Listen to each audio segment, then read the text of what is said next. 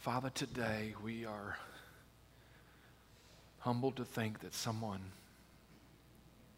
across the world would ask us to pray for them. But Father, even as we sang at the end of our worship time, I need thee every hour. Father, we acknowledge not only do we need you, but our brothers and sisters among the Kanyanka people needs you, Father. And Father, I understand it's a spiritual battle.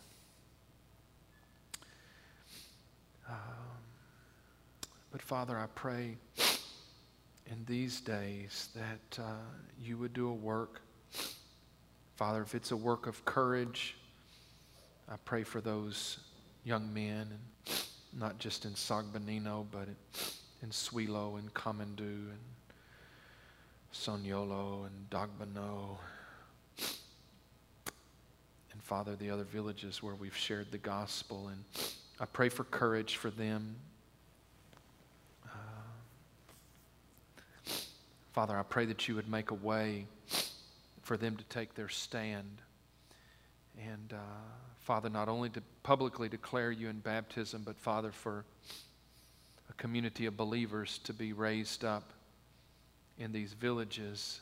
And so, Father, we pray that your Spirit would fall upon them and you would do a work that only you could do. Father, give us wisdom, give them courage. Um, Father, challenge us as we live such comfortable lives that, quite honestly, we don't ever face that kind of persecution. Um, Father, help us to uh, live for you. And Father, I pray. I don't, I don't understand, Father, how your hand moves. But Father, I pray that we would be faithful uh, to pray uh, for our people, our friends, our brothers and sisters in these villages, that in this day you would do a work that only you could do. And Father, I pray it in Jesus' name. And all God's people said, Amen. Amen.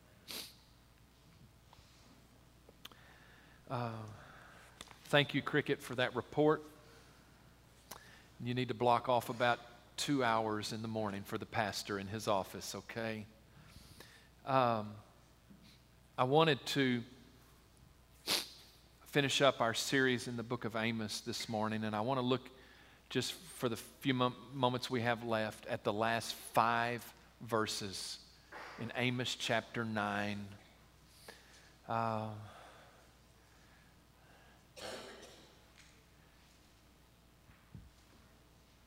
if you're just looking at the big picture, what Amos is about, and, and why does this book that was written almost 3,000 years ago, this book, Amos, mean anything to us? And it is this simple truth that God speaks. And when God speaks, it is the source of life for us. It is life he speaks life to us. We have to respond to that. God, from the very beginning, spoke. All through human history, He is speaking. Yes, specifically, we can look at Amos and say, God speaks. But the reality is, God speaks to us today. Yes, through His recorded word, but even as Chris Cricket has testified, God speaks to his children through his Holy Spirit, through other people, through the circumstances that he passes in our life. God has something to say to us, and when he speaks to us, it is the source of life for us. We have to respond to it. It is dangerous for God to speak to us and for us to either ignore it or to reject it. It is not life, it is death our source of life is God's Word. He speaks to us, we respond, and He brings us life. Church, it's really that simple. That's what the book of Amos and all the books are about. It's what we are about today. Uh, God spoke in Amos's day. He chose a country boy from Judah to speak to the northern kingdom. Um, God is a righteous God. And because God's people were unrighteous, the righteous God would bring judgment. And so much of the book of Amos is about the judgment of God because of the unrighteousness of his people. The people have been unrighteous in their relationships, in their business practices, in their religion. And as we go through the book of Amos, there comes a point where God says, That's it, no more. You see, when God speaks, He gives us opportunity to respond. But there's a window of opportunity. And there is a point where God says, No, that's it. And the judgment will come. Here's the thing if you, if you say, oh, well, that's God is an angry God who wants to punish me, I want you to understand from the time Amos spoke to the time that the judgment of God was known was 40 years. After God said, that's it, it was another 40 years until the Assyrians came as the instrument of God and cleaned house. And there's something I'm supposed to know this. Noah's Ark. Noah preached all of those years, and there comes a point where he shuts the door. And somebody has to look that up for me. I'm, I'm speaking off the top of my head. It's like seven days. God waits before he sends the rain. It's like, no, there's a window of mercy and grace in there. There's very little hope to the book of Amos. If you've been looking for the hope in Amos, we found it today in the last five verses.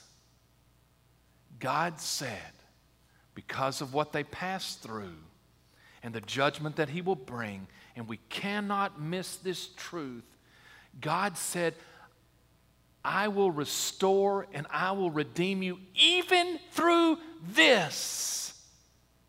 And here's the crazy thing God actually says, I will do a greater work in you because of this that you've passed through than I could have ever done otherwise. Our God is a God who restores and He redeems. And as we look at these verses just for a few moments this morning, I want you to understand that the point of judgment is restoration and redemption. I don't know that God's people can see that in their day. I don't know that we can see that when God disciplines us.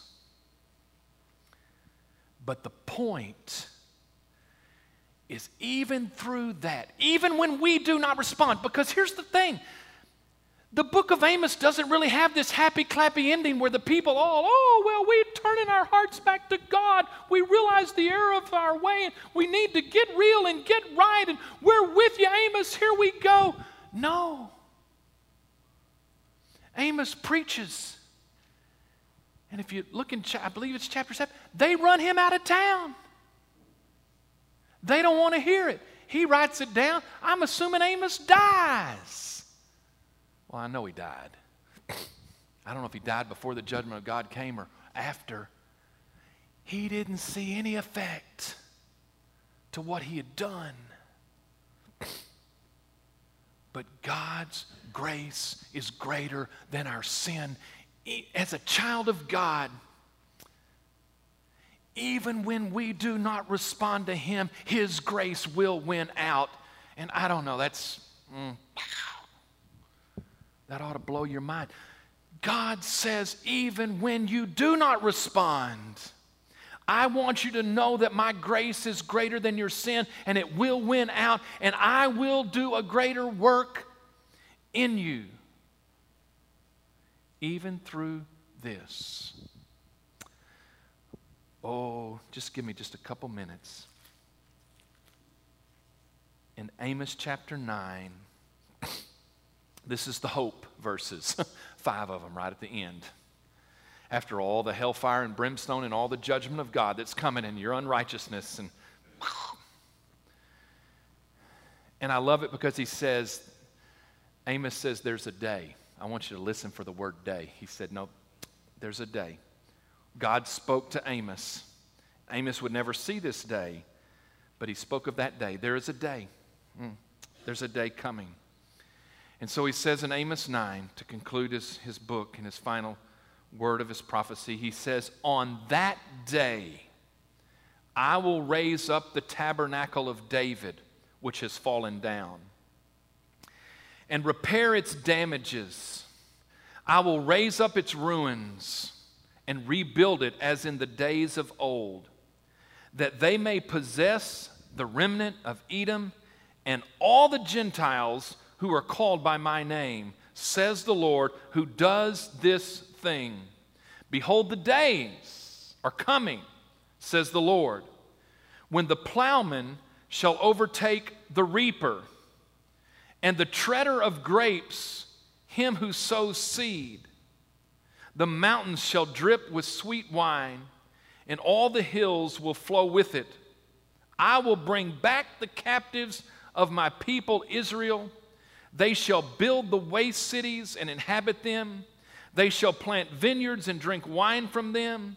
They shall also make gardens and eat fruit from them.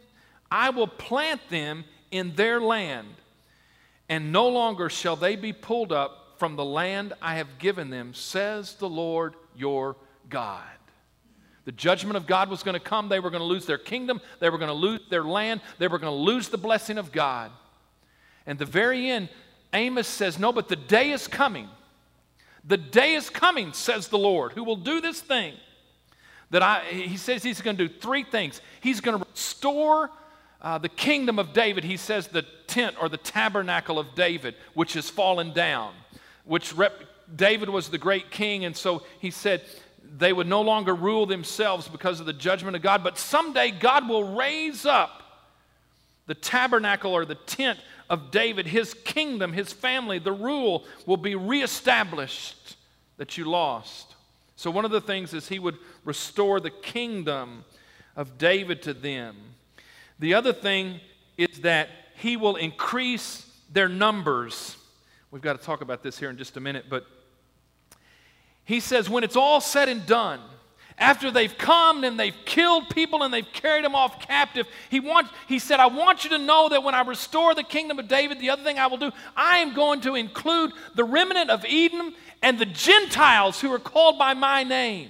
And really, the picture that God was painting, he said, I want you to know that the tent is going to be broadened, and you people who were just the Jewish people that said, I was just about you, no, God's going to broaden the tent and He's going to include people that have never been apart. And God's going to do that in the midst the process of the judgment. God's going to take them through a time, but God says in the end, I'm going to include more people than you've ever had.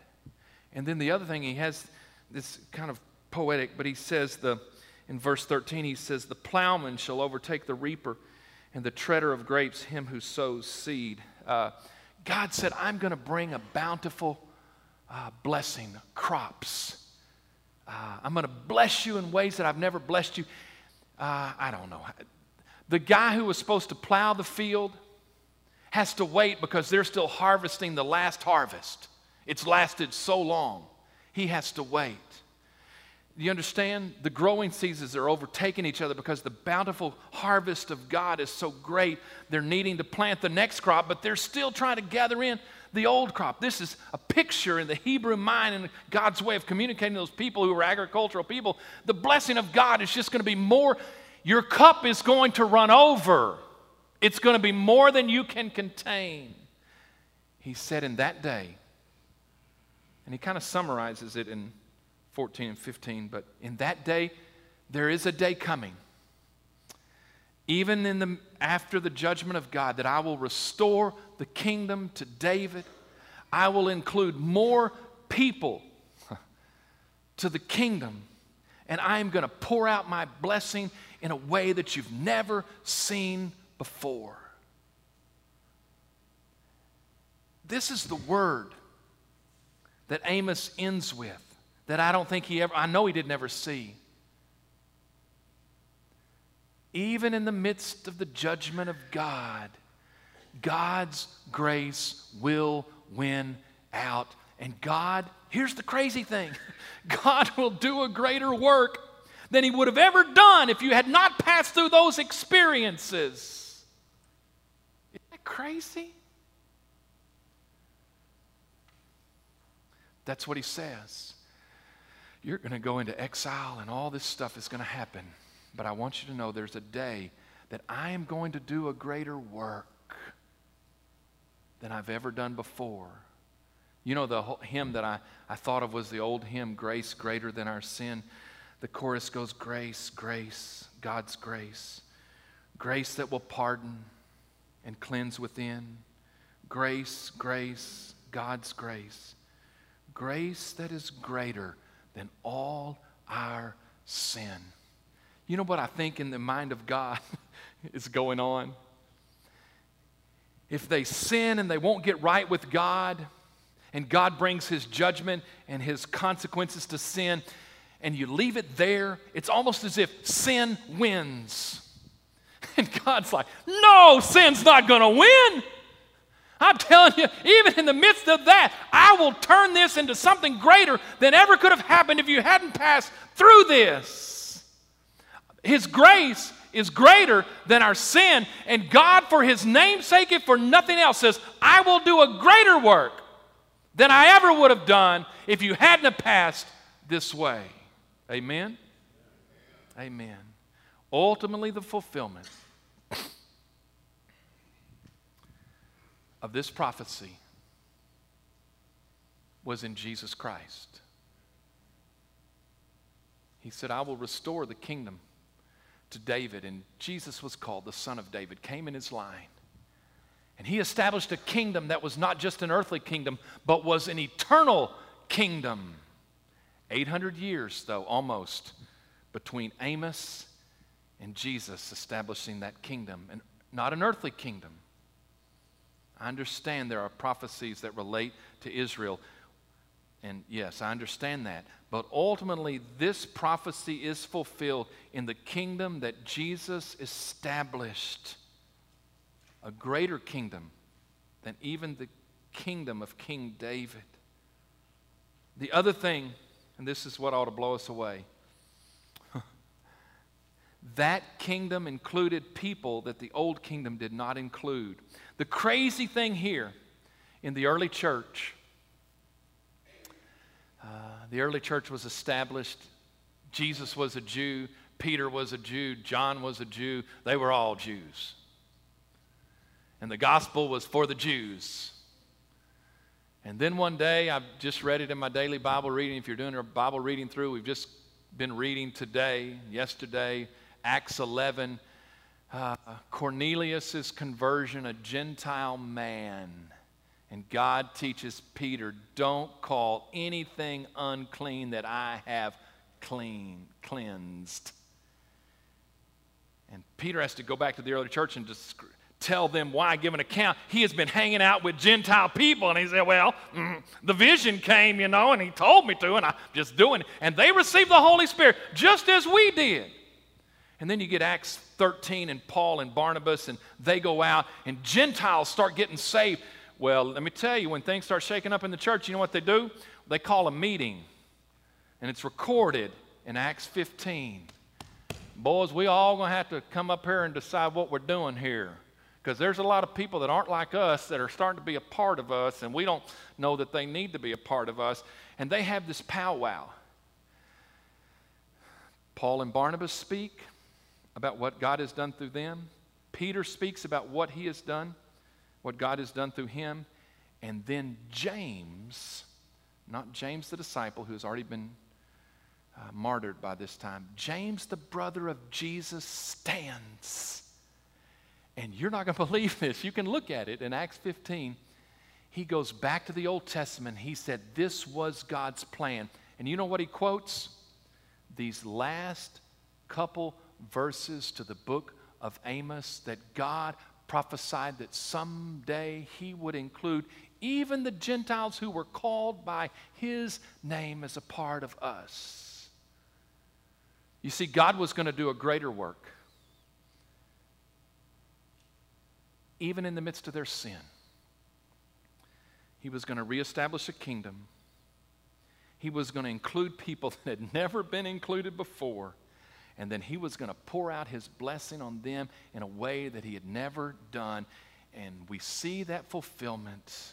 Jesus said, I need to go to the, if I go to the Father, it's to your advantage because when I go to the Father, I will send the Spirit on you. And the day of Pentecost, God pours out His Spirit on His people as He had never done before. And we, I don't know if everybody's Sunday school lesson's the same as ours, but that's our Sunday school lesson this morning in Acts chapter 2.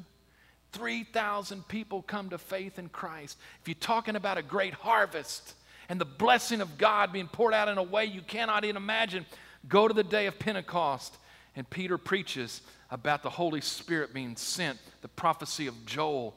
And God pours out his spirit, and 3,000 people come to faith. And you see that, I think that final verse says, and, and every day God was adding to their numbers those who were being saved. The blessing of God, the harvest of God was coming upon them in a way they could not even imagine. It was greater than he'd ever done before. And it came through the process of the judgment and the discipline of God when God's people did not respond to them. The point of judgment or discipline is restoration and redemption. God restores what we've lost, but I think part of God being a big God, well, I don't know what the phrase was. Our God is a big God. Is God said, No, I'm not just going to restore you to where you were. No, let's just up the ante, and I'm going to do a greater work in your midst.